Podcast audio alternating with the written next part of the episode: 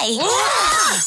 whoa, whoa, ladies, I'm a princess too. What kind of a princess are you? Uh, do you have magic hair? No. Magic hands? No. Do animals talk to you? No. Were you poisoned? No. Cursed? No. Kidnapped or enslaved? No. Are you guys okay? Should I call the police? Do people assume all your problems got solved because a big strong man showed up? Yes. What is up with that? She is a princess. Hello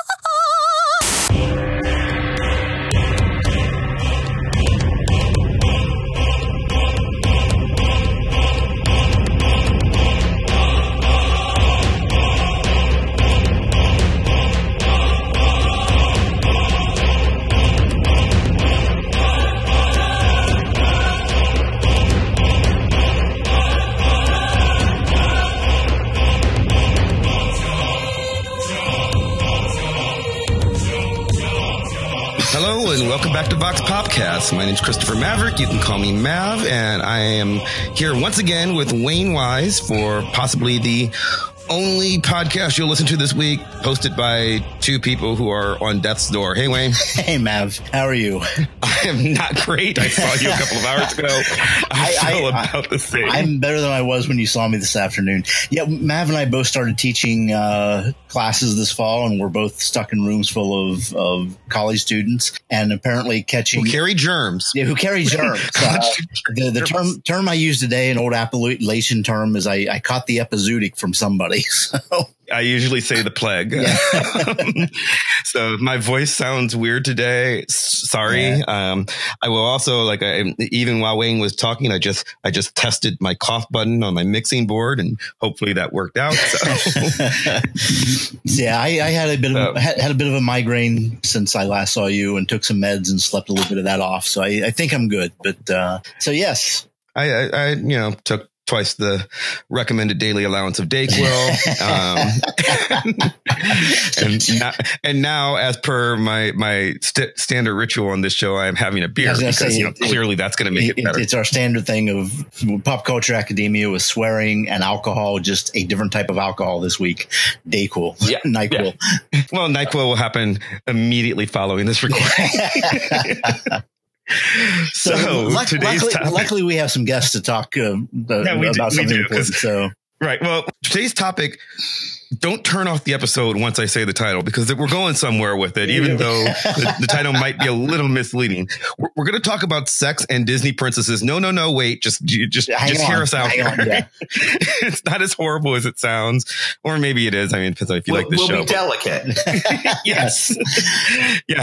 Well, Wayne, I, I know, I, I know a little bit about this because I, I started researching the way I'm going to say sexuality is included in Disney princess stuff. Mm. Um, for my dissertation, Yeah. because I've been talking about gender and sex in superheroes, and because a large point portion of the superhero mythos in in comics was very much comics are for boys. Um, I didn't really have a close analog, Mhm. and I thought, well, what's really close? And sort of the rise of the Disney princesses sort of worked out relatively well. Um, particularly since several of them have superpowers, Mhm. particularly uh, so things like that. And I started looking into them.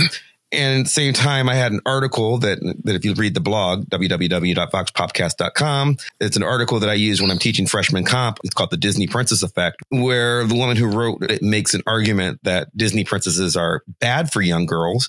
So that's most of my knowledge. Mm. Um, And- and- whereas we normally are, are super into minutia of comic books. I'm not here. Are you? No, I, I'm not. I, I read the article you posted that you know, on the blog last weekend, and I, I read it sometime there. I do think you know that that idea of it being the closest analog. So many of the early Disney princesses, especially coming out of the world of fairy tale and you know, Mhm. the Disneyfication of the fairy tale. A lot of the old fairy tales had a lot of sex and violence in them. So maybe there's a And comas. and, and comas, yes, and, and comas. So you know, it, it's it's not like the pop culture has just looked at these innocent Disney characters and projected something horrible on them. There's there's something in their very existence that implies that to begin with. I think. Right. So Well, so since we're not experts, I decided why don't we go get some? yeah, and and way back when I when I Oh, was oh, on oh, the I- protagonist podcast, I, I, I'm going to throw in. Mav and I decided to let everybody know that I both of us tonight have dressed for the occasion. I am wearing my sexy Snow White Halloween costume. I, I am sexy Little Mermaid. Okay, so just so just so we know, Of course. So Radio, theater of the mind.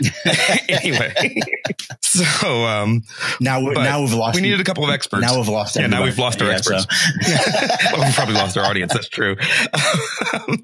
well, when I was on the Protagonist podcast, uh, which the Protagonist podcast is hosted by uh, Joe Dorowski, who was on this show a couple weeks ago. And when he, when Joe was on, I said we also we'd also previously had his brother John on, and I commented that there are, I believe, 147 Dorowski siblings. Well, Uh, close-ish. Yeah, yeah. Well, So- so tonight we have a third one, We're, coll- Andrew. we're collecting the whole set. Yes. A- Andrew and his wife, Kestra, part of the Dorowski clan. Hi, guys. Hello. Hi. hey, welcome to the show. And you guys are, I- I'm, I'm saying you're Disney experts. Be- And what, what is your qualification to be Disney experts? Uh, we run a Disney podcast where we talk about Disney animated films one minute at a time. Wow. Yeah. Uh, it's it's pretty detailed. Yeah. You're, you're on hiatus right now, correct? Yes. So we we recorded and um, have released all of our discussion of Snow White and the Seven Dwarfs, Yes. and then um, we recorded more than half of the Little Mermaid, and then got interrupted by Having uh, a baby. having a baby and then getting pregnant kind Again. of quickly after that baby. so we have not So you're gonna be- released since then. Mhm. Well, so So- you're, so- but you're going to be great for an episode on Disney and, and So sex because clearly yeah, yeah. I was going to say, is there any? we is, are is there any aware connection? of both.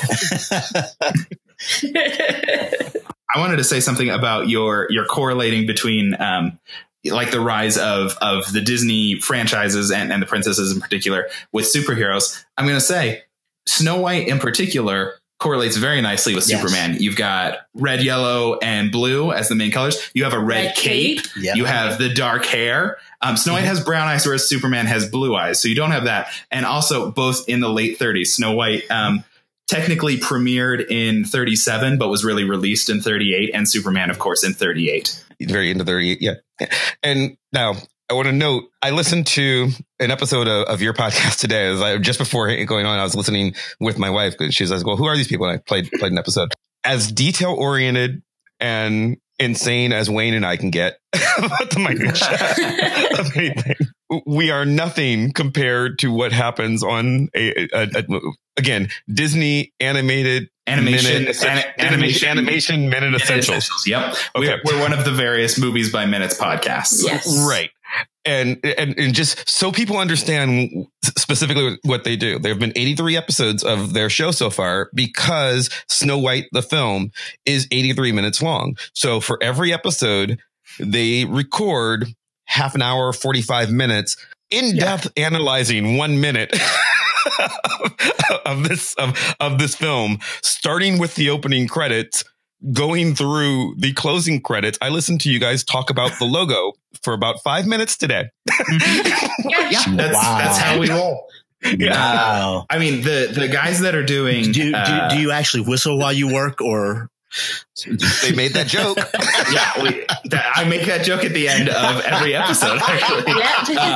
Yep. But no, the uh, the guys that are doing 2001: A Space Odyssey um, did the first three minutes of the film, which is just some overture played over black screen, and they they did it as three separate episodes and talked about it. Wow. So you know, like there's some there's some commitment to these things, and right. some Yeah. Devotion to people, the format. I appreciate that. yeah, some people skip credits. We don't we don't or do combine that. credits But, into one um, episode, but, Yeah, we we don't go for that. Snow White only but uh, had yeah, Snow White was was she a. uh, it, was- it was a 1930s credits. film, so it was opening credits for for three minutes. Yeah. Um, Mhm. Also, they didn't credit everyone. They didn't credit like hardly. Yeah, it, it, Like, it was a very main small list of credits and Walt Disney, does not represent uh, the way credits are, are formatted now, where it's thousands, if not tens Right, of thousands of names. What's really amazing with the show is the the film Snow White is not actually 83 minutes. It's 83 minutes and 10 seconds. And there's a good two minutes of episode 83 uh, of Kestra apologizing profusely for having a, an episode devoted to 70 seconds and promising that it depends on which Blu-ray cut you have.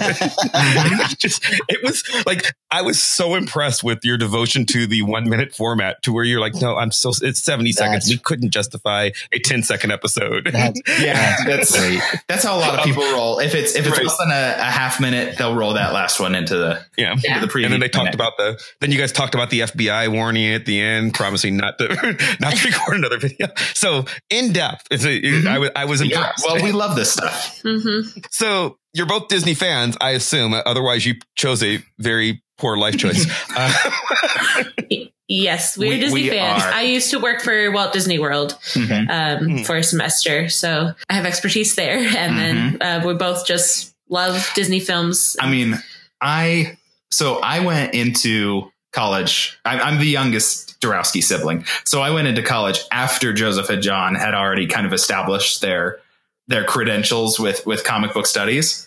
And so that's what I leaned on most heavily. I was I was in American studies. I was doing pop culture analysis. I was doing pop culture studies, um, and I tended to focus on comic books and superheroes. I don't I don't want to say that I'm the best undergraduate expert in uh, in in the Young Avengers, but I don't know of any others. um, and then after we got married, um, Kestra brought a more abundant love of Disney um, than I had conceived of. Um, but we wanted to do something together, and we settled on doing this, you know, the the minute by minute podcast for Disney movies, and it's it's worked out great. We love we love doing it together. Um, we wouldn't be doing it if it wasn't the, the two of us because I brought in the podcasting and she brought all the Disney. And I brought in the music as well, and Yeah. brought in the pop culture. Her, her So- background in music was really really useful, and um, and then I brought in the pop culture Mhm. um, and American studies side of things. So there you go. I mean, I was joking around about it, but it's, it's actually a fascinating show to just sit there and like listen to you talk about the particulars of you know the choice of castle design in in, a- in, a, in a certain shot. It was Mhm. it was so Well, I fascinating. mean, and if you're if you're into American studies, you should go back and find our, our episode about Dopey playing the drums drums in the discussion of jazz music oh, in the wonderful! Yeah. 1930s. So if you like the over analyzing that we do on this show, check theirs out, is what I'm saying. Anyway, the article that started this is an article that, uh, again, if you check the call for comments on the website, there is an article that postulates that there is a such a thing called the Disney Princess Effect. It's called Little Girls or Little Women, the Disney Princess Effect by Stephanie Hanes. And it was written in 2011 for the Christian Science Monitor. And I used this in my freshman comp class a lot, in my intro to freshman comp. And I actually don't like the article. I don't like the way she makes her argument. I think it's an important argument because she's discussing her theory that media is used to gender and sexualize women in general, but particularly young girls. And she uses Disney princesses as her jumping off point. And then, in my view, makes a bunch of leaps in logic, which I feel she hasn't really earned to make her point, to which I think she could have made better. But doing so at least starts an interesting discussion because while her argument, as I summarized on the website, is essentially first young girls start watching Disney princesses, then they start watching Hannah Montana. Remember, she watched, she wrote this in 2011. Then they start wearing thong underwear, then they start having sex, and then they become bad at math. That is her argument throughout the throughout the article. And I was like, well, there's a there's a lot of There's a, there's a few uh, jumps. transitions. Yeah. Um, yeah. I mean, a few of those, Um, a few of those are mildly logical. I, yeah, it's like okay, okay. They watch Disney stuff. They watch Hannah Montana. I can get on board I with that that. transition. Yes. Um, Yeah. I'm not sure I can even get 100 percent behind. They buy thongs. They start having sex. I'm like, I don't know if that's enough of a of a smooth transition. I definitely Yes. can't see. They watch Hannah Montana. They buy thongs. And I personally have a, a problem with the theory that all women who've had sex are bad at math. Um, that That's- seems that- troubling yeah. to me. That one, I just flat out don't think Yeah. holds water. No, it does not. no. um, as someone with children and presumably you've added before. well, with They're music, certainly music is my- multiplied. Music is my main expertise, and music involves a ton of Yeah, math. mu- music is math, and Kestra Kestra teaches music, so Yes, she teaches so- some elements of math. yeah. Yes. yes. So I found her argument problematic. That said, I do agree with her that particularly with some of the earlier Disney films, uh, you guys just finished analyzing in detail Snow White. Mhm. There The are earliest. The- yeah, yeah, yeah, the, yeah, as absolutely the earliest Disney film, certainly the earliest princess film. I guess you could count the shorts as something. Yeah, but the, the earliest full length um, Animated single- feature single of any narrative. time, of, of all kinds. Oh yeah, yeah. Not even just Disney. That, that is the first animated feature. It's correct because, as, as you pointed out, it won a Oscar It's that did not exist Oscar. because there was nothing to. Yeah, they they, Yeah, they 'cause had they're- special. Well, seven, Right. eight special Oscars technically. Yes. yes. Yes. I- because there was literally no competition. Oh, the best animated feature ever goes to the Only. only animated feature ever. I, I, I, okay, I saw well, that Oscar on display at Disney World many, many years ago. Did, or did it have the Yeah. little the, the Yeah. seven little ones Yeah. next to it? Yeah, yeah, great.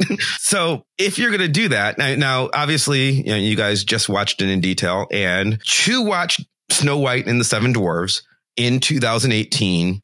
I will, or even in 2011, when she when she wrote this, I will agree that there are some problematic gender issues. In that the movie's named after her, and she has, I think, 11 lines in it. She's or something like that. I mean, no, nobody has a lot of lines in this movie. Yes. and she's and she's asleep for most of it. No, she's- that one is Aurora. Aurora, that's- you're- you're Aurora only Beauty. has uh, like 11 Yeah. lines, 18 Okay. minutes of screen time. But I mean, that's, Okay. th- isn't that the same number of lines that Superman had in BVS? I can believe that. yeah. I, I, I can believe that. He had a lot of grunting. it's a horrible movie, as you, if you've heard the show before. awful, awful, awful movie. Um, but Snow, okay, yeah, you're right. I'm confusing Snow White and Sleeping Beauty. Okay, so she's awake for more of it because she's only after the after the poisoning.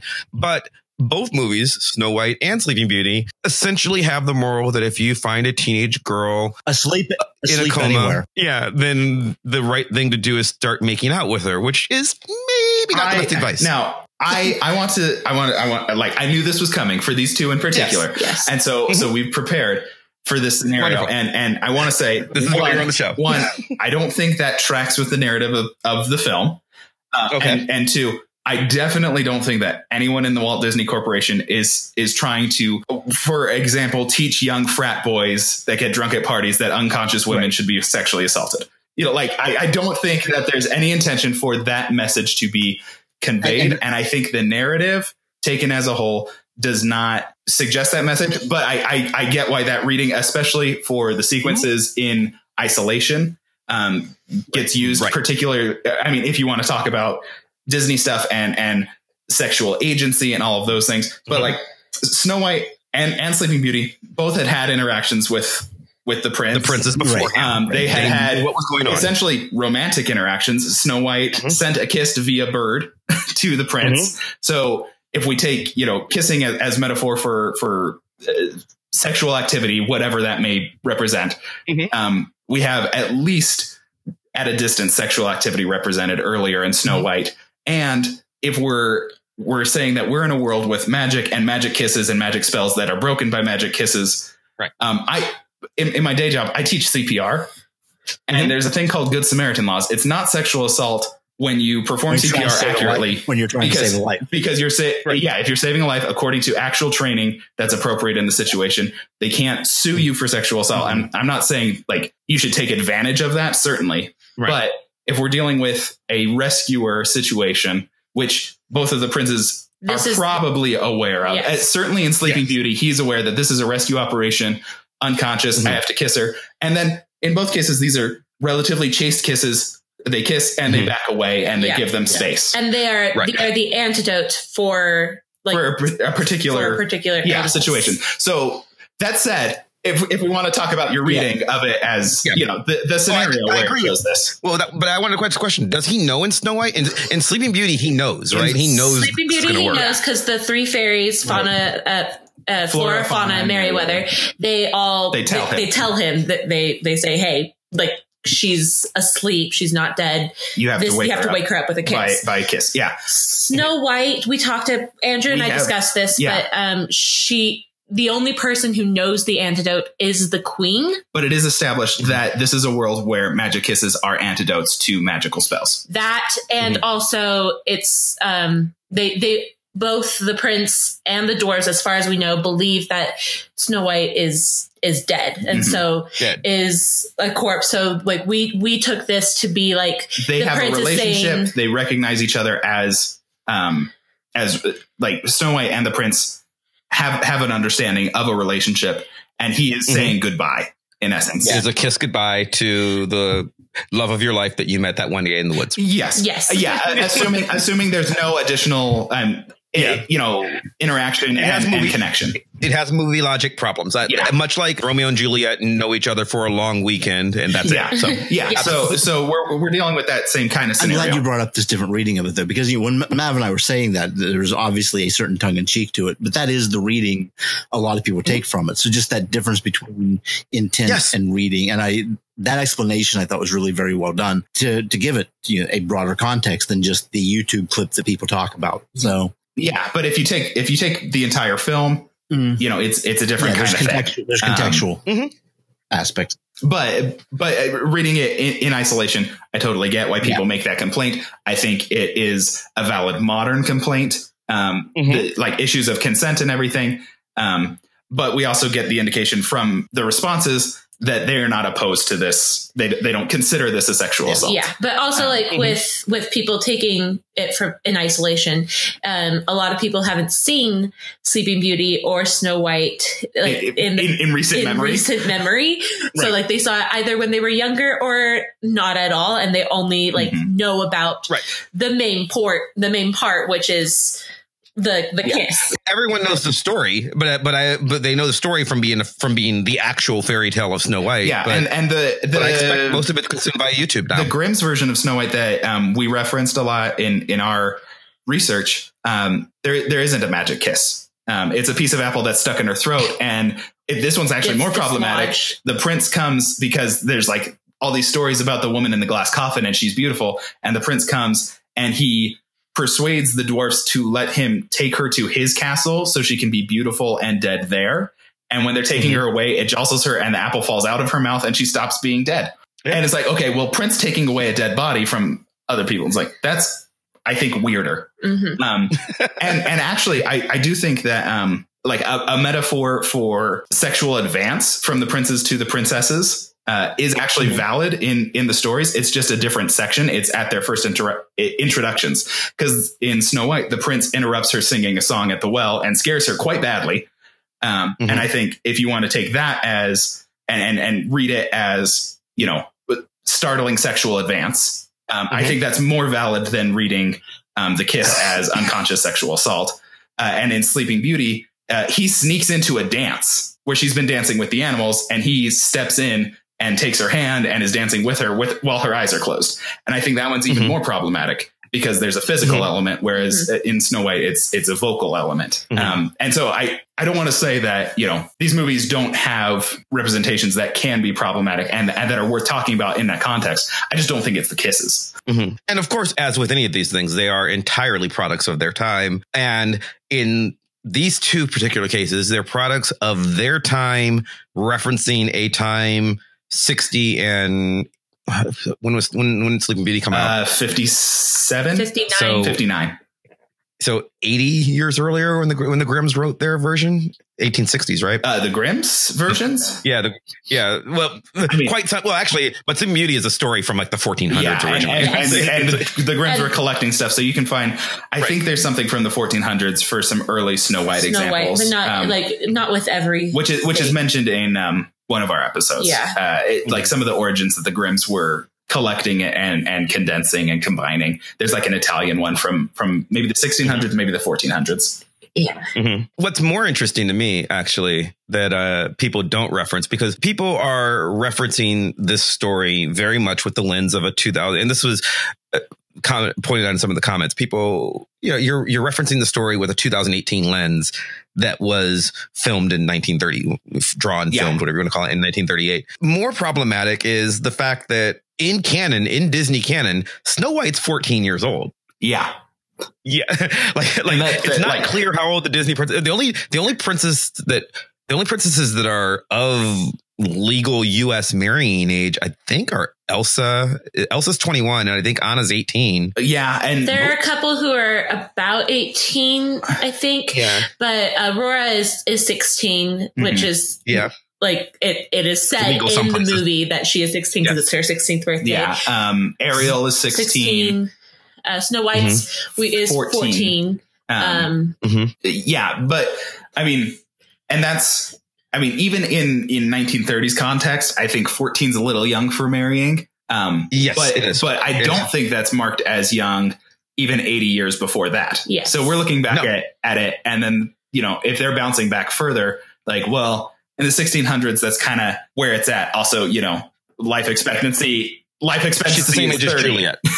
Yeah. yes. She's the same age as Juliet and Romeo and Juliet. Yeah, Juliet and, is and, it- 14. and it's set in the 1500s roughly. Um, Mhm. So you're Mhm. dealing with kind of a, a different dynamic. And I don't know, um, you know, the time frame where, uh, you know, 14 seems especially young, and 16 definitely seems young now. But I don't know when 16 started seeming too young. Mhm. And I want to say that might be within the last hundred years. There, there were still, you know, 16 year old brides. Yeah, well, yeah. Uh, well, there, there are uh, that, that I actually know a little more. Okay. We'll have to do an episode on that one point. Uh, We in America right now, and again, all four of us are in are in America, even though it's a podcast, so I don't know where you are listening from. But in America, we culturally tend to look at things as though the world is becoming more and more sexualized. Kids are having sex younger and younger every day. That's actually not true. I actually, for what I do, track the history of sexuality mm-hmm. and the average age of loss of virginity in United States of America right now is 17 and a half. It's roughly 17 for girls, roughly 18 for boys, averages out to 17 and a half. Um, Which- boys have a slightly higher, a slightly higher variance girls than girls do. That, So- that I think strikes me as older than TV would have me believe. Yes. Um, and that's the problem. The variance goes down to about 14 for, um, for girls. Uh, I, I- if I remember correctly, the 80% range for girls is like 16 to 18. Mhm. the, um, the, the large range of, you know, two um, standard deviations is like, goes down to like, uh, to like 14 for a girl or I think 14 for girls and 13 for boys, something like that. I, I, I- I have a chart somewhere. Can I, sorry, can I ask a couple questions about this? Um, so is, is this reported, um, like self-reported or how, how's like the statistic generated? it is tracked by there are a couple ways of tracking it there are uh, i can't remember i have to i have to look up and find i have it cited in a paper that i wrote quite some time ago they are tracked by a couple of sexual institutes using things like kinsey reports and um, masters and johnson's reports over time Mhm. and surveys from multiple surveys and what they try to do is they track self-reporting through anonymous survey Mhm. and they, and they realizing that that's an issue Yeah. and the surveys tend to be under the auspices of medical conditions Right. Okay. so that people are less likely to lie. Right. You don't want to use Cosmo. you Yeah. want to, you want to, yeah, you want to, you want to have doctors ask because theoretically they're hoping you're honest to your gynecologist or, Right. um, Right. that- but, but they're anonymous. And what's interesting about it is it's 17 and a half right now. That is up half a year from 17 in, I want to say the 70s. Wow. And in the hundred years that I tracked from like, uh, from, I believe the survey started in like 1910 or 15 or something like that. And well, they started by, they started do, tracking it in like the 30s or 40s by asking people older when did, you know, Mhm. so they were able to estimate back to like 1910 or 1915. It has been between 16 and a half and 17 and a half pretty much for the entire 20th and 21st century. It's never it, like we, we think of it as though, oh, they're getting younger and younger or, or all the time. It's almost a straight line.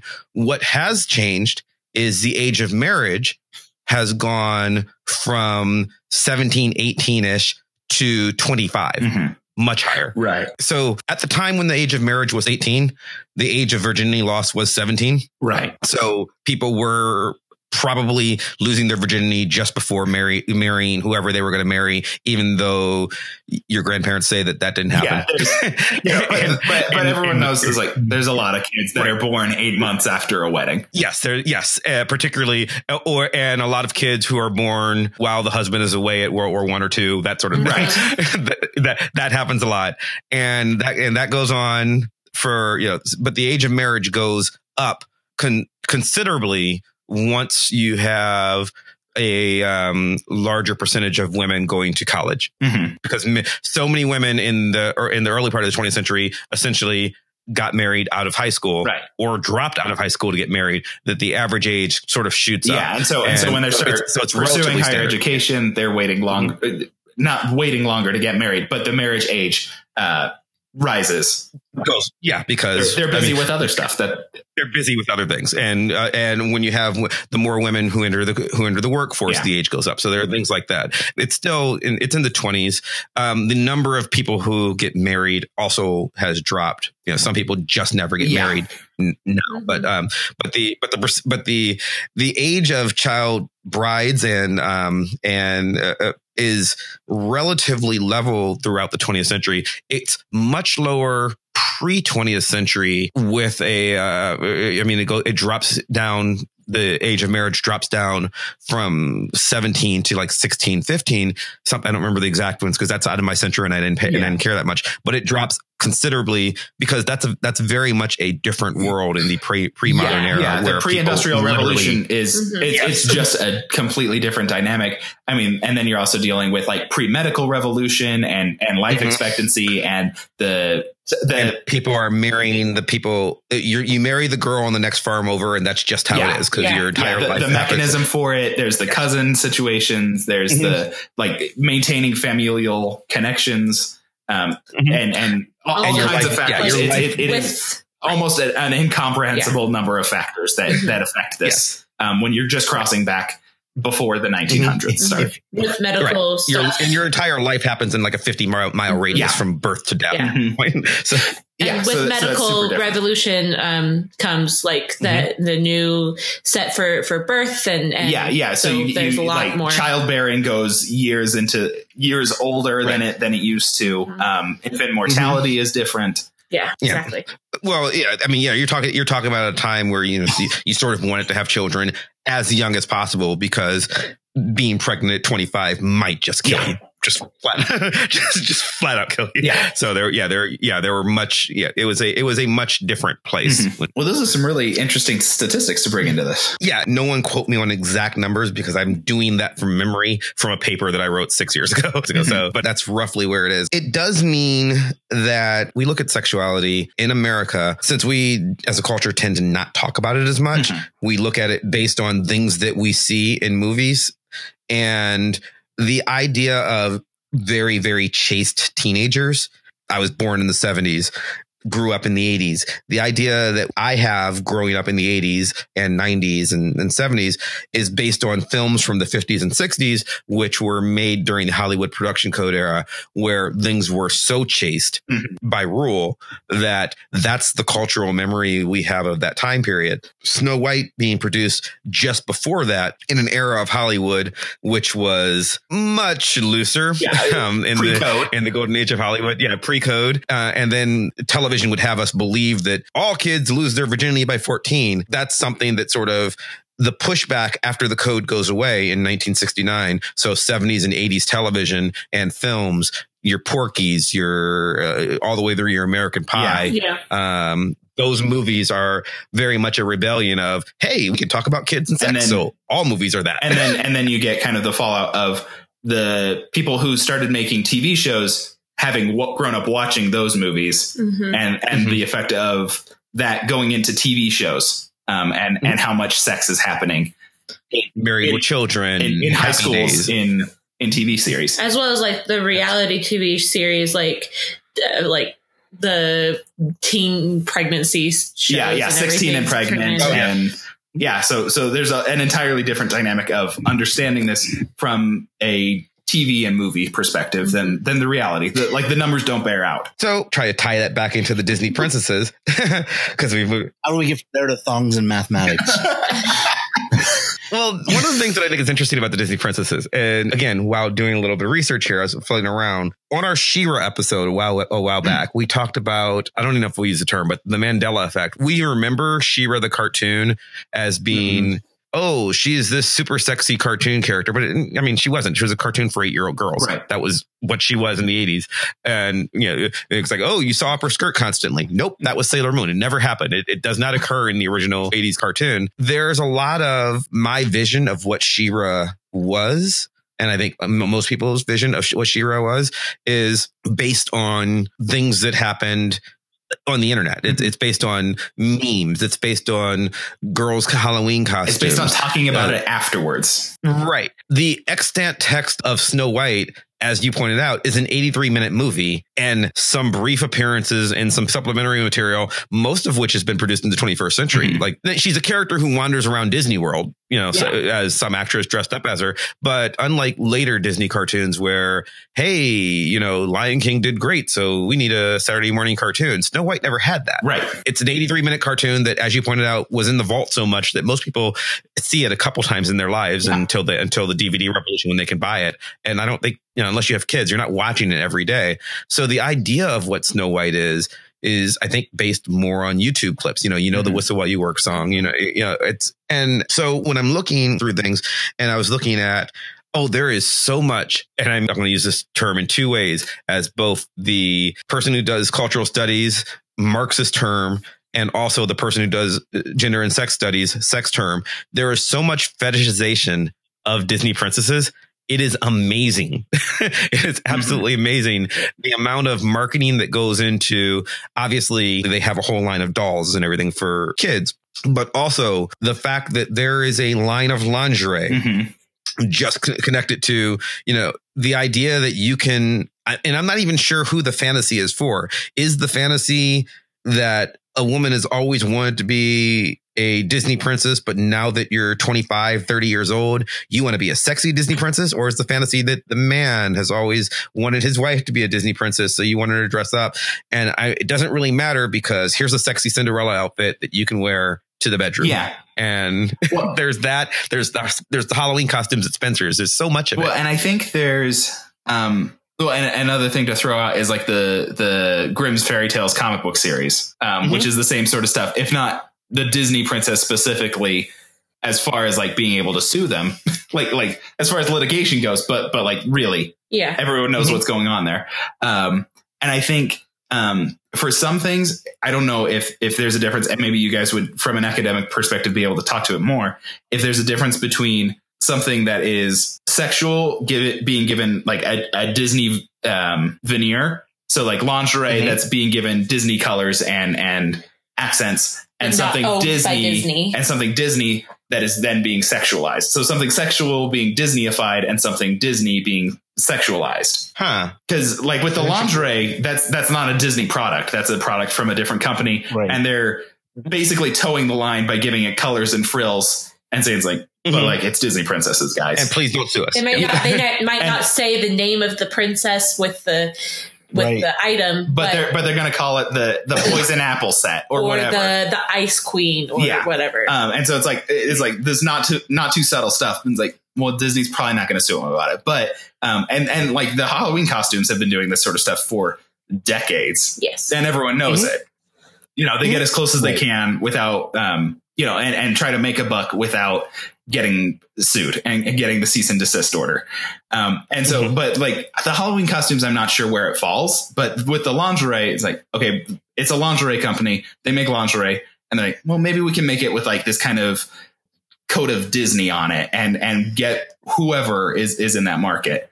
Um, if it's blue and yellow that's ki- blue and yellow Like, and that's red enough. it's kind of snow Yeah. White. Um, Yeah. and and so I don't know if it's like I mean they that company's going to be making lingerie anyway, and they're trying to That's make true. a buck and and trying to hit an audience. Like, eh, there's adults now who grew up watching Disney movies. They might go for it. and if not you just have some blue and yellow yeah, underwear and, and it's like I mean otherwise like it's still lingerie. It's still going to sell. yeah. I mean, guy. I mean, not not necessarily to women. Guys are still going to buy that for their girlfriends. sure sure you know, it, it's gonna it's gonna do business at Valentine's Day. Mhm. because that's a thing people do. And and so like with that one, it's like, well, that's like a sexual object that's been given that's been Disneyfied. Um and you know, given given the trappings of, of a Disney character. And Mhm. I think there's definitely other stuff that's like Disney stuff, and then people have taken it and turned it sexual or or given it a, like a sexual reading. So I also on the blog I linked to a set. Uh, Cosmopolitan did an article on a set of artwork that they found where someone created Fifty Shades of Grey parody from various Disney pairings. So you've got Eric and, and Ariel. You've got. See if I can find the art. It's Div, Deviant Art. Well, deviant art. There's there's plenty of that Yeah. stuff going on. Well, sure, sure, but I but but there, you know, you've got um, you've got Eric and Ariel, you've got um, the Beast and Belle, but these pictures only work if you know who Eric and Ariel are, Right. and that that that is the story. The story is, hey, here's Eric and Ariel naked in a bathtub together. I, you probably need to know who they are more than you need to be familiar with Fifty Shades of Grey. That is a specific Mhm. sexualizing of the Disney product, and then you have to what extent does Disney itself sexualize the characters? And obviously they're aiming directly at young children, so they're not going to do much. However, there have been issues. For instance, Merida, when Merida became an official Disney princess. And by the way, I might ask you guys to talk about that. There's a difference between being a princess in a Disney film and being a Disney princess, which is fascinating Yes, to me. we, we we would love to dig into some of that. But before we get Yeah. there, when Merida was officially coronated a Disney princess, there was Uh, some bit of controversy because they prettied her up. And the entire point of her movie is that she is trying to buck gender norms. Yeah, she she's like the anti princess princess. Yeah, Yeah. in, a, in a, an extremely safe kind of way. I mean, Yeah. you know, she's it's not like it's not like they made her butch for that movie, but she is trying to. She doesn't want to get married. That's the plot of the film. Yeah. I don't want to. You know, I don't need a man. Is essentially the plot to Brave, and her hair, and also she has her completely untamable wild mane of hair and then they put her in the Dis- They- Disney they princess prettied it redid the artwork they did they redid the artwork so she looked just like everybody else which was like Well, and they eh, actually They, they, they, they did um like a, a redesign for all of them. So at that time they they released um like fresh artwork for all 11 of the Disney princesses that were all kind of in line with that. And and people complained particularly about Merida, but it was also problematic for Mulan and Pocahontas.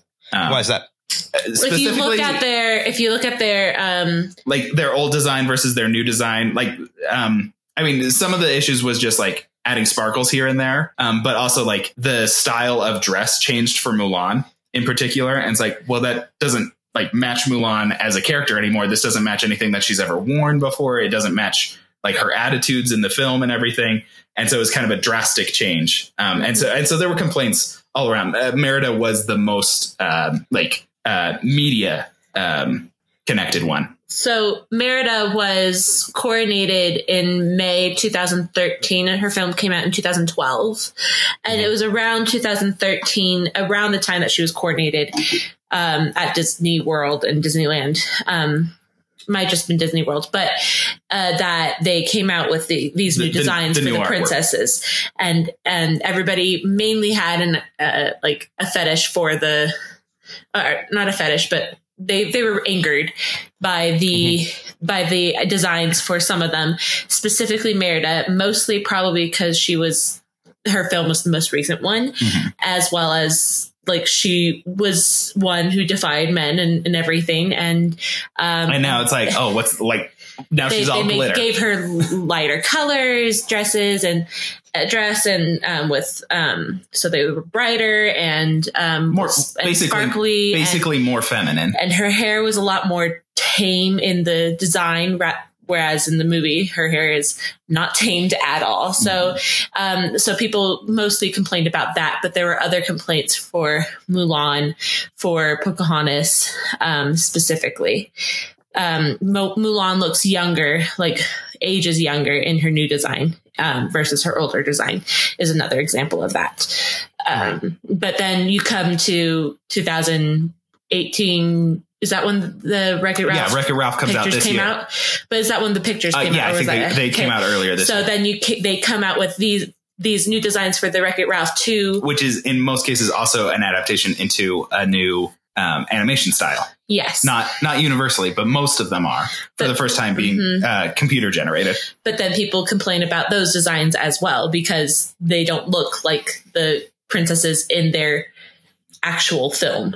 For example, Cinderella for the first time ever has ears. Hmm. Um, and so people complain. There's also been complaints um, that Tiana. Pocahontas was a little bit pale. The same for Tiana. Um, and there were complaints actually between like the two different trailers that they had changed Tiana, which I don't know if that's accurate. Um, Mhm. but people have complained that it happened. They're like, why did they why did they make Tiana so much paler in the second trailer? And I can't remember Um, which princess, but it was one of them that has like a different face shape now than she did before. And so now like Mhm. they're like, that looks nothing Well, like uh, her like at all. Merida, Merida looks kind of weird in, in Yes. like the one close up that they released is like that really does not look like the character from the Pixar movie like really recently, guys. yes. Um, and so there's there was a lot of complaints. I mean, anytime that they're changing the look of like the classic Disney princess brand characters, there's going to tend to be complaints. Um, but in some cases, I think they're more founded than others. As you're speaking, I'm looking. I, I- pulled up images.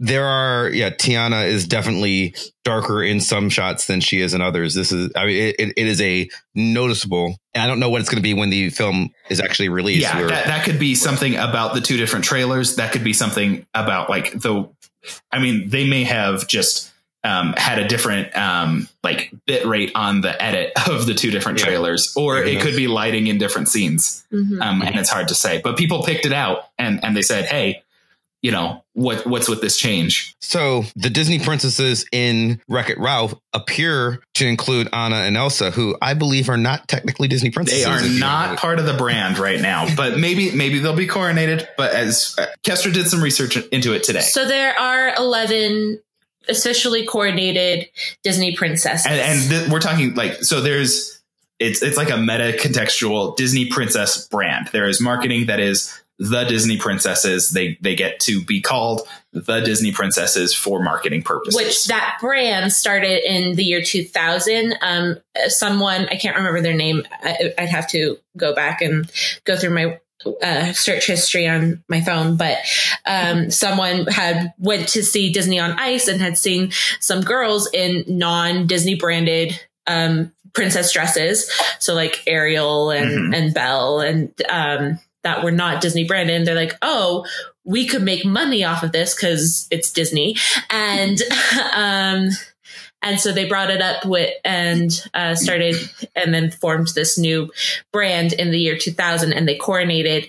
Um, they had an official uh, coronation list for that year. Let me quickly have it up and here. and, here. and this is subject to change, and it allows them to do big events around it, and so it was a big deal for Merida to be um, inducted into it and, and all of that. So it, it is kind of just a branding agenda for the most part. But I mean, people talk about Disney princesses, and now they get to talk about it in two ways. Mhm.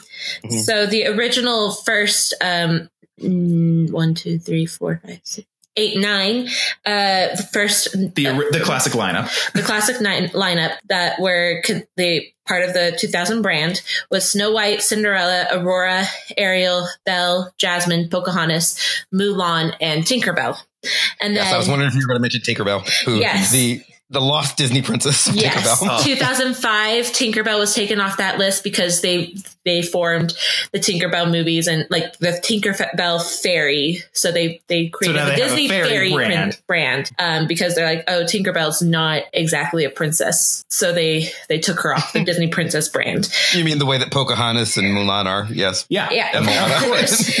And then Sure. Tiana was the first um, person to be added, um, and that was in 2010. And then so um, Tiana, then Rapunzel, then Merida, Mhm. and so that's the original, or that's the official um, 11 Disney princesses. And they haven't they haven't added anyone from Frozen, and they haven't added Moana. Mhm. Even though they're in the they're in Wreck It Ralph as princesses, but they're not officially part of the line. Right. Presumably, Yes. presumably because their merchandise can support their own sales for, for now. Yeah. yeah. So so they'll rebrand them later and hmm r- release some new merch. Yeah, but there are other characters that, like Andrew and I, would have been like, "Oh, they should definitely be a Disney yeah, princess." I mean, then Like, then you have like, and they don't have a brand for it, but there are, I mean, um, at, at least almost as many non-princess Disney female heroines who, I mean, they could do another brand and and have it be Disney heroines, and I'm sure that there's just as much fetishization and and sexualization of these characters. Well, may, maybe not as much. Wendy, Alice, Mhm. um,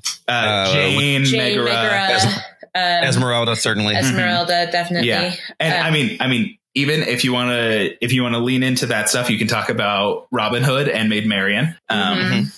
because that stuff's out there too. Um, some people attribute uh, popularity of, of furries um, going back to Robin Hood. yeah. That's an argument that is, that I also raised briefly on the blog.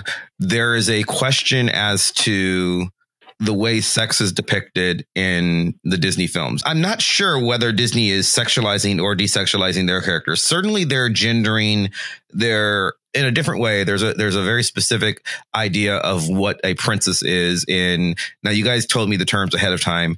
The pre-Disney Renaissance Yeah. versus the post. yeah, we, we have Renaissance. five eras that we talk about, and so I think you mean like like the Disney classics. Um, Which goes up to um a, which- for us for- it goes for- from Snow White to um, Sleeping Beauty, all Yeah. those films. But so there would Um, just be those three princesses: Snow White, is- Cinderella, and and Aurora. yeah, which is um, 20 years, but only has three princesses. Then there's a Dark Age, which has no official Disney princesses, um, although there is a, a That's where, like- character um, that would, would fit into that, which would be um, a- Ayla from Black Cauldron. Yes. Um, Okay. and that's from from the Don Bluth era um, at Disney. And there was actually some stuff where they had to they had to take out sections from the Black Cauldron because they're like, guys, this is a little too sexy. There was like some torn dresses and things. Mhm. Um, Black Cauldron's just a little it- it's- it's weird kinda- it's overall, kinda but um, and then you get the Renaissance, which is which is that the Disney princess heyday, yes. um, which is the Little Which is where Mermaid. Ariel Little comes Mermaid- into picture. Little Mermaid, so Ariel, Belle, um, and then you get Jasmine Pocahontas. and Pocahontas and Mulan. Mhm, There's also Esmeralda in that section, but she's not mhm, yeah, princess. Um, and then um, that goes basically till 2000. We call it the an experimental era from 2000 into 2010 or so, and then um, right now we're calling it a modern era. Um, but you could call it a number of things, but we don't have a term for it yet because it's just what's current. yeah, Yeah. it's what's current, and they have two kind of different things going yeah, on. they the they have time. sort of um, you know a Disney princess brand with musicals and everything, and they have kind of a non Disney princess brand with Wreck-It Ralph, with and Wreck-It Ralph, Wreck- Wreck-It Big- Ralph, Big Hero Hero Six, Six. um, Zootopia. mhm, Zootopia. So in the original, the classic era, you've got your classic fairy tale idea of gender. You've got, well, in the obvious two that we've spoken most about, Princess falls asleep and is rescued. Mhm. Cinderella's got a different story. She, you know, she never falls asleep, Yeah. but it's very much a, it's very much a, how do I use magic to find a man is roughly the plot of all three of those films. Yeah, um, or You know, and, there's and- more to it than that, but yeah, and and, and uh, more passive behavior um, Mhm. than than even that description would suggest. You know, uh, kind of wait for the man to come. And then you have all of your modern eras, um, everything Ariel and post.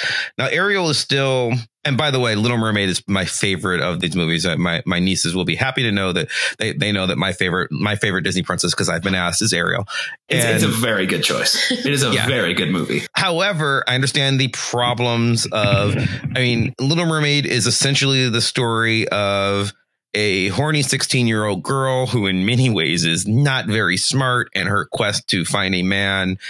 There are so many, so many problems with that film, Mhm. and I love it. But to her credit, beyond where Snow White is, or even Cinderella, Ariel is very much a protagonist, you know, to name Andrew's other show, in a way that the original three Disney princesses are not. You know, she she has help, hmm and Cinderella does a little bit, but Ariel's not just waiting for her man. She's going out and trying to find him, and she's actively involved in the adventure in a way that the priors aren't. Yeah, And then even more so, I mean, Aladdin is not Jasmine's movie, but she is a very active part of that film. Beauty and the Yeah. Beast, Belle is a very active part of that film. They do things. And then obviously once we get to the modern era, even including Frozen, whether they're official Disney princesses or not aside, that is a story about the princesses doing things in Frozen in particular to buck the idea of sort of as a send up of the fact that Anna wants to be a classic Disney princess and find her man. Elsa has no interest in this whatsoever because she's got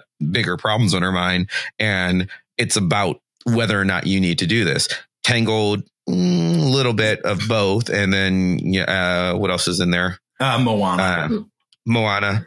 Yeah. So they're so they so they are trying to do a different version of femininity. Yeah. I think in the post two thousand ish era. When when was Little Mermaid? Uh, 89. 89 really that early okay 89 fine um but they're they're they're doing something different but they're still on the other hand when they sell the toys it's all about you know they don't sell a disney princess pantsuit it, it's all frilly dresses for a little i mean and i've got again i've got nieces who are very into this stuff Well, they, they do sell Disney Princess tracksuits. oh okay So so you can get athletic wear. Um, that's Okay. branded. as well as like t-shirts and, and Yeah, other and, and casual wear. casual wear, but Um, Mhm. but but like I mean, costumes and, and yeah, for dress up, dresses for and for dressing up, it, it, it's as frilly as it can get. Mhm. But but also that's I mean that's the dress up stuff targeted up to about seven years old. They don't really do dress up Mhm. stuff beyond that. sometimes up to 10 depending Yeah. on Mhm. and and it's like it's like well this is like stuff. that is in the context of frilly princess dress up tea parties. And then they stop selling that because they assume that you outgrow it. And then it's like, okay, well, have a t-shirt, have a jacket.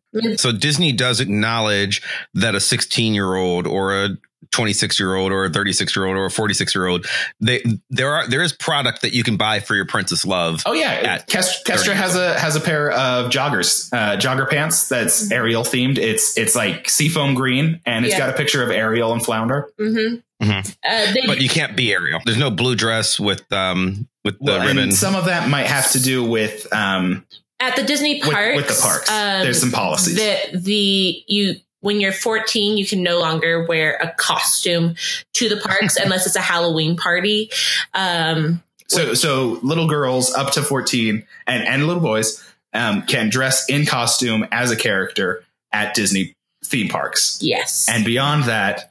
It is not permitted, and people resort to what they call Disney bounding. yeah, Wayne. At some point, we're doing a show on Disney bounding. It's fascinating. Okay. Are you familiar with the term? No, I'm not.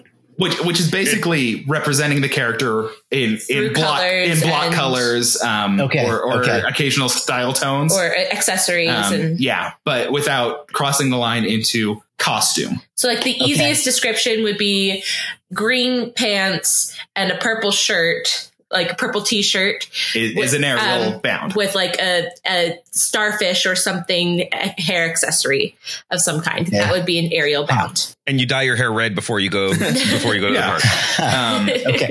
Yeah, and it's, so- and it's, so- it's, it's it's what we call stealth cosplay. The the people who dress like Yes. Janet Van Dyne to go to work, but don't tell anybody that's who it is. But don't tell anybody that's what you are. That's right. Okay, yeah. A good friend of Wayne and mine, um, uh, shout out to Helena, who listens to the show, Hey, Helena. Um, went to her prom as Emma Frost, the White Queen. I believe you and I were the only people who knew that. but but she but she went out of her way to buy you know as as close to White Queen accessories as she could I mean, for her I, prom. I was gonna say it's like there's some limits to that for still being able to get into a prom i think yes, well, yes. There- and for Helena's personal level of decency, but but that was clearly Well, what she was that, going for. It was it was all white, silver, some Mhm. furs. There, Mhm. there are a lot of uh, like Disney pages that that people post questions about Disney bounding, and Mhm. and they'll they'll bound to like a, a wedding or um or something. They'll just be like, I'm Yeah, looking for there's, there's something blogs and that's a little bit Instagrams and- easier and to dress up for as, but like, what about this or or something like that? Yeah, and so I think part of the like the marketing of Disney princess dress up probably cuts off probably a little younger than 14. yeah. Um, in part because they're like, well, we're not going to let you wear that to the park, so we're going to cut that off. So we're also not going to sell it at the park.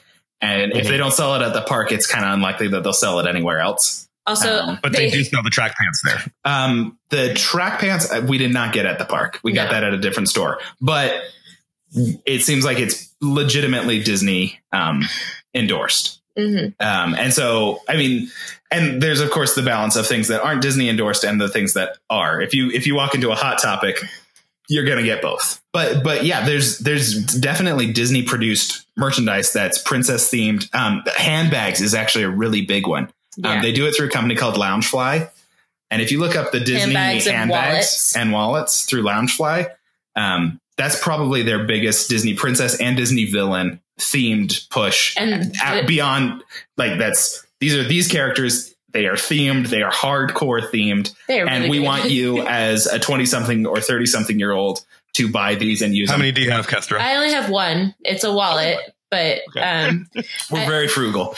but you know, right now I have a diaper bag, so Yeah, yeah, but so it has has Minnie Mouses all over, it, heads all over it. So yeah, because because they have other brands beyond the Disney princesses. But I'd say that the bags and wallets is kind of their big Disney princess for older people. Um, They do. thing. They do have other um, stores, but those are at like not inside the parks. They're at the downtown Disney or Disney Springs, like outlet mall kind of area right by the parks, um, which has specific dresses that are um, designed for like Disney um, theming. Themed. yeah, like eh, they know people will buy it because it's Disney princess stuff, and they just need to find the right items to Yeah. to sell the right way. Mhm. and and so it moves from you know frilly dresses into clothing items and t-shirts into With those- Mm-hmm. bags and handbags into um, jewelry. They do jewelry sets with like watches and bracelets. They do they do perfume that's Makeup. princess themed makeup. Um, mirrors combs. Mirrors combs. And, and like the the dresses i was talking about the downtown disney stuff um they just have patterns that um Yeah. like represent they're not the dresses like the costumes yeah they they pretty They're- much they're steer, clear, more- steer clear of adult costuming. Yeah. Um, for whatever reason, they expect people to grow out of the costuming. And and Disney has not, as far as I know, opted for the lingerie option. Mhm. but you buy it at Hot Topic or Spencer's. Yeah, pe- people buy or- the other stuff. Mhm. Mhm. Yeah. And it's the off-brand version. Well, so my point to asking that though was Jewett and Lawrence, a couple of scholars that I reference relatively frequently on the show, who work with the monomyth, which is Mhm. why I reference them. They make a comment that I don't know that I buy into that I talked about on the blog where they argue that Disney, they believe sexualizes things more the less human the characters. That is to say that they would say So so Robin Hood is more sexualized than Snow White. Yes, but even more so, Lion King with Nala and Simba, they would argue is a far more sexual play when they're wrestling each other than anything in Little Mermaid or Snow White, where the ultimate goal is a kiss that Right. signifies marriage. Okay, this went a different way than I was expecting. so I have to kind of recalibrate my brain. Um, Well, what were you expecting? Just Well, curious. I, I, I was I was thinking that um, they were going to suggest that like the anthropomorphized animal characters are like coated uh, with like more hourglass figures and and you know more bust more butt than than the human figures. I think there's something that is particularly well. I think it's more. I think it's more prevalent in Warner Brothers cartoons with uh, Yeah. with your. Yeah, but uh, but particularly with Robin Hood, I think you've got a little bit of that with Robin and Marian, Mhm. and also you know there's the question of Roger Rabbit, which I think is sort of special because it's not exactly Disney, but it is. Yeah, that's a Um, complicated. Yeah, it's a- property. but I think when you're looking at something specifically like I was trying to think of deviations. They argue, for instance, that Mickey and Minnie are specifically asexual Mhm. for a couple of reasons. First off, if they're naked, you can't tell them apart. They're, you know, they are, Mi- Minnie and Mickey are exactly the same. M- Minnie has eyelashes beyond what Mickey does, But, but, they are, yeah, but like they their, are their effectively silhouette the is, character is recognizable because Minnie wears a bow. Like there's Right. there's gender coding. hmm And Minnie wears a bow, and depending on the time period, either just a skirt Mhm. versus just shorts. Or and now high they both wear heels. Yeah, they wear they wear clothes. They have heels. Minnie has feminine coded qualities, but otherwise, uh, uh, uh, accessories rather. Mhm. But otherwise, is exactly Mickey. And their physical interaction with each other is relatively antagonistic. Uh, uh, Donald and Daisy as well, other than you know a brief kiss at the end of the episode. And they would code those things as anthropomorphic creatures Yeah. who are effectively human analogs, even though they happen to be a mouse. Um, they would argue that they're asexualizing those Mhm. characters. And then if you take something like Bambi, who is specifically looking to mate, Right. or you take something like Lion King, Mhm. where again, Nala is very much more sexually aware than Simba, but it's clear that that's what's going on. Right. They believe that you get more of that. That it's sort of it's sort of more allowed. I just don't know the- if they have enough solid examples to Yeah. make a, a, a solid argument. Mhm. Um, because Bambi and Lion King, I can't think of Or the any big others. Like I, I Brother Bear doesn't have any female characters. in yeah, so that's Lady and the Tramp. Lady and the Tramp. Okay, Lady and the Tramp That actually does, does track, but track. they do it Yeah. very implicitly and not as explicitly as Lion King or Bambi does. 'Cause Because it there's us- so so there's there's an implication in Lady of, and the Tramp, which it's like a 50-50, even on Disney podcasts, whether or not people read it this way. And I But, didn't think about it um, until like just So recently. yeah, One of my this fav- is this is not one of ours, but they're so Lady and the Tramp. They spend it. They spend a day together, and then they go get the Italian food, and they go up to a hilltop and they watch the moon. And then the next day, Tramp is gone, and when Lady gets back home, She's disheveled. two of the other dogs offer to marry her to save her from the shame, meaning Yes. that she's pregnant. Yes. And and And, and, the, she- so and the she's implication dishe- and she's is, disheveled, and he's yeah, and he's left. and Tramp. Whereas and- other yeah, people are like, oh, to save so her some from people, yeah, from some people Aunt Sarah and are like, what is like what is this scene? And and I mean, admittedly, I haven't watched as a, as an adult. I don't know if I would have taken the correct reading, but I think the correct reading is like these two are offering to marry her because she's pregnant and Mhm. and she's kind of ashamed of it, and they want to. They're they're trying to be nice, even though they're older dogs, and and all this stuff, and it's kind of a joke about Mhm. like needing to marry a girl that got pregnant on accident, you know, and and and making sure that she's covered and saying it's like, look, she's married, it's okay, everything everything's all right, and like, and and so that one is subtle enough that a lot of people still don't read it that way. See, I love that film, so I would offer that the Tramp. I mean, beyond that, it is clear in the film. That he Oh, he has is- done this to other dogs. Yeah, he sleeps around. It's Yes, uh, there's a song that's about the it. song that they're talking about. Yeah. It's like the, no, Yeah. like like he's he's a he's, tramp. he's a tramp, not in a kids movie sense, and not like a No. lovable tramp. It's like no, this guy sleeps around, and there's who knows how many puppies out there. Right, he's a tramp, and I love him. Is very much. Yeah. it, it is on topic in the song. But, but Um, people fail to read the movie. I, I think like the correct reading, and, and once you think about it, it, it is very obvious that that is the reading you need to get. And people Mm-hmm. go in depth in that movie and and still don't pull it out as as that Hmm. interpretation. So I think for whatever reason, that one is obscure enough or or subtle enough. And I mean, once you know, it's like okay, that's not really or, subtle. or they only think about it in their kids' yeah, mind, or, or you're not like taking as a a- child. a a like post sixteen year old yeah, um, perspective on it. It's like, oh, they just like they just made puppies. Mhm. you know, this is the situation. And so that one, I'm I'm conflicted about whether what- that one supports um, Lawrence of Jewett or not. Hmm. But um, like the Lion King and Bambi, I'm like I'm pretty on board. And um, Aristocats, I think, is actually pretty sexless. yes, Yeah, Um, they like there's a conversation, but it's like that conversation doesn't have anything to do with sex. It's all about like marriage and and family obligations. Mhm. Um, Dalmatians, they're married. yeah, yeah, Um, and and I don't think there's anything that's implied as especially sexual. Like those 101 Dalmatians are not their puppies. no, it's They just they the have, they 15. have an average litter. it's just the fifteen litter, and then and then they find, They find all the rest. Yeah, and so so there's not even an implication through that that they've been especially sexual. Yeah, I I don't know if there's enough to reinforce it. I it. know a lot but- of people with Lion King that um uh can you feel the love tonight everybody's like oh that's the the sex song like it. like Yeah, and like when you watch it, it's like okay, they're, like they're letting this get pretty sexy. yes Um, as as far as that goes with with lions and Elton John Mm-hmm. singing and and everything, you know, like and so for that one, like I, I would probably take that on face value with Lawrence and Jewett's argument, but I don't think it's consistent enough across the ones we've we've mentioned that are you know minimally anthropomorphized animals. Um, Mhm. and it's like yeah they might take advantage of it sometimes to allow themselves to be like okay we can play into into like the bedroom eyes a little bit more here but i don't think that um that it's consistent or or absolute enough to really make a play and and even if it were 100% which is not based on what we're talking about i don't think that's enough statistical relevance to to make a solid argument for it I think you also lose something with the the early '90s, late '80s cartoons.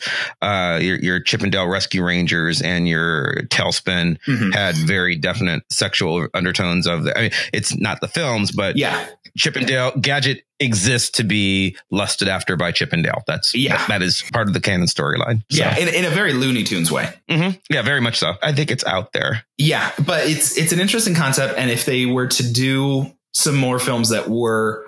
I mean, granted, we're not talking about uh, like the the Barnyard film from the 2000s. like, there's some films we're skipping over Okay, I don't know these movies. You guys know. um, them. because Barnyard, because nobody talks about. Chicken about 'em. Little, Yeah, and so, uh, so Oh. I don't know. Um, Chicken Little wouldn't count because they're they're anthropomorphized. Dinosaur maybe leans a little closer to Lion not King, good but- dinosaur. yeah, Dinosaur. dinosaur, yeah.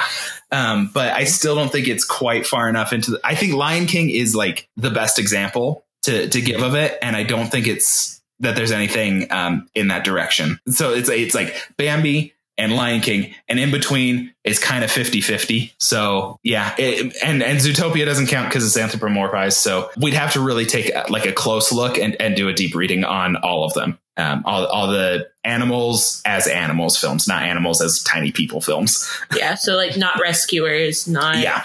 uh, No Great Mouse Detective. I mean, we'd have to pull up like the the, the Oliver full and list. Company. Oliver and Company. I mean George Georgette George, But I don't think- George whatever her name is. I don't think that I don't think that really gets into that territory. No. Um, so it's really Lion King and Bambi is like, yeah, like there's definitely like sexuality on play in those movies. Um, and Lion King in particular, I think because it gets the big musical number about it. Bambi, there's just a lot of discussion. It's like, what does twitterpated mean? Uh, it's, it's like, well, animals, it means you're in heat. And so there's things like that. But yeah, like the next time I'm paying attention to them all, I might, I might try to pay special attention to it, So but I'm not hundred percent on board with their stuff, but there I might be something to what they're saying. I think mostly it's it's something that that could be set like subtly there, um, or or something that the the animators and directors didn't mean to like yeah. Or, or they're just there, like, it's like, and it's something that people are taking from it because Yeah. that's what people do. it's, it, it's a reading. I don't know to what percent it's, it's really in line. And also the animators are probably saying it's like, so we can get away with a little bit more. They're lions. You know, it's like, if I it- refuse to believe there's anything sexual in any Disney property that was not done on purpose. Yes, the yes, I am including the castles in Little Mermaid, and again, I love that film. so so how I, how has Disney kept young women from learning math? Oh, right. Um, well, I think we have. settled on we don't agree with that assessment. so we resolve nothing.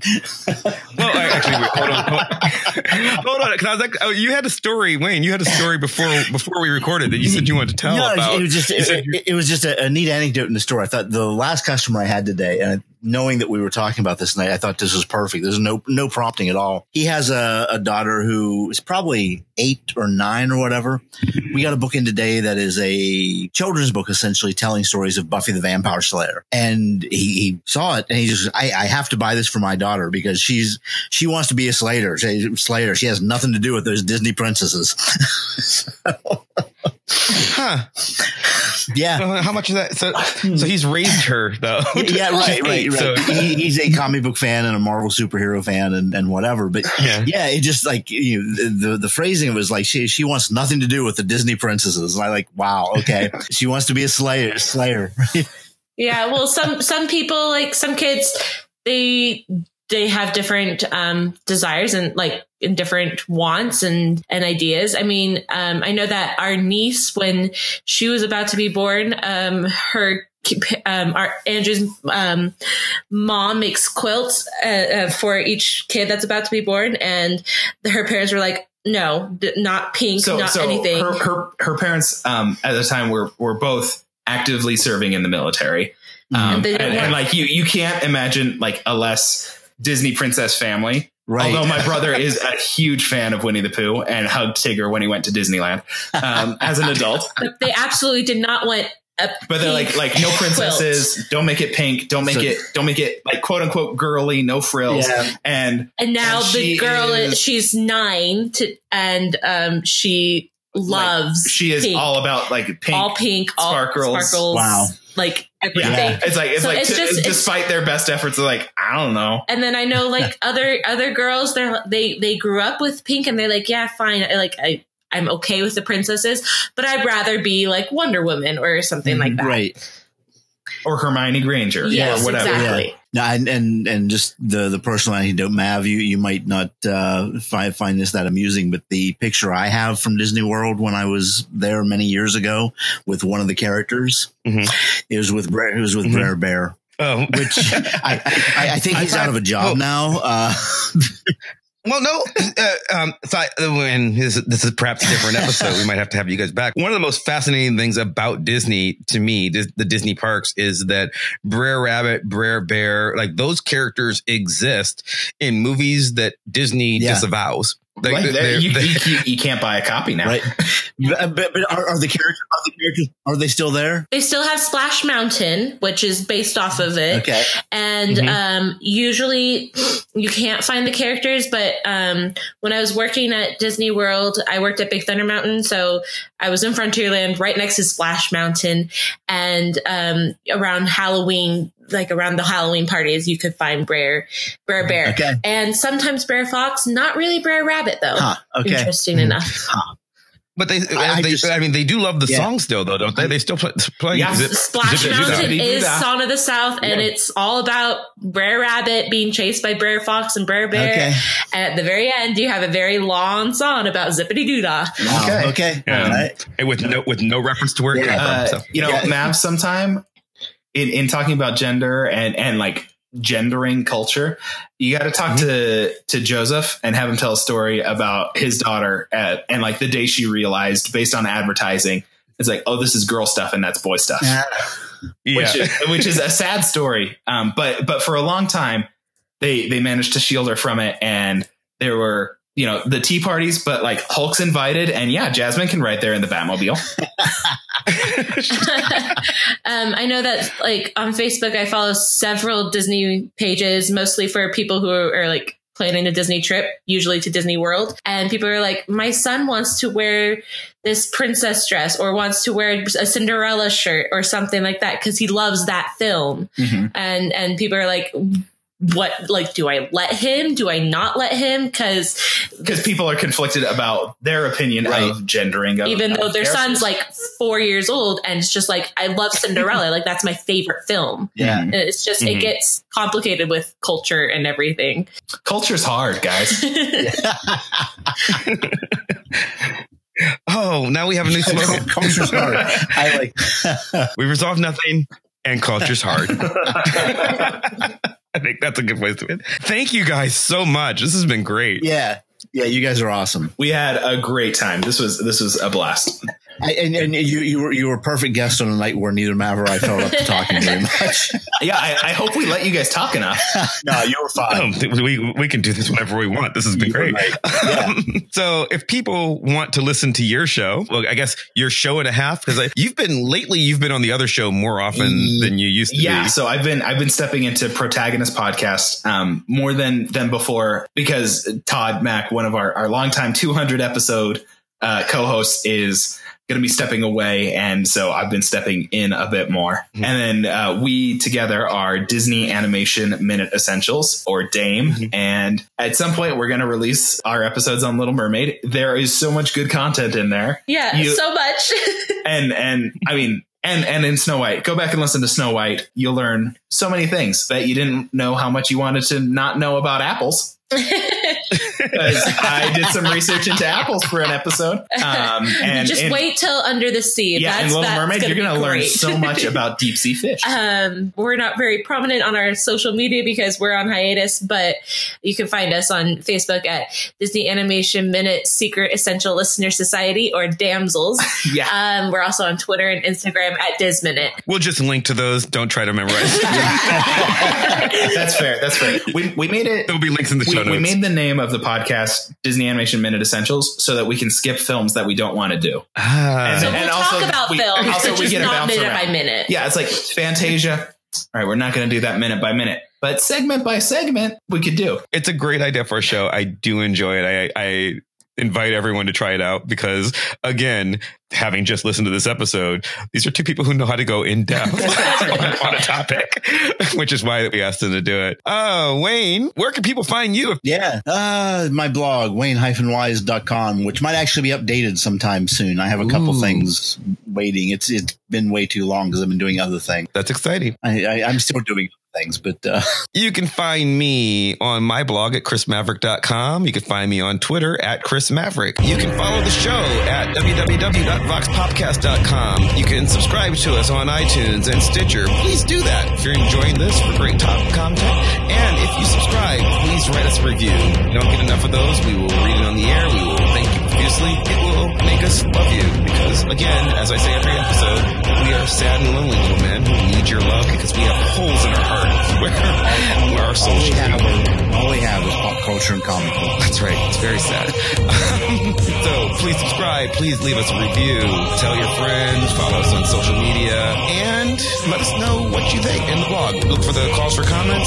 Comment on the episodes. Let us know how things are going and what you want to hear more of. Once again, I'd like to thank Kestra and Andrew for stopping by and being on the show. Come back anytime, guys. Thank you. Yes, thank you. That was great. We, we loved it. We have, we'd be happy to come back. Yeah, thanks for having us. And I'd like to thank you for you for listening. Thank you to Maximilian of Thoughtful Music for our epic theme song, which is finishing out this and every episode. And we will see you next time. Goodbye. Bye.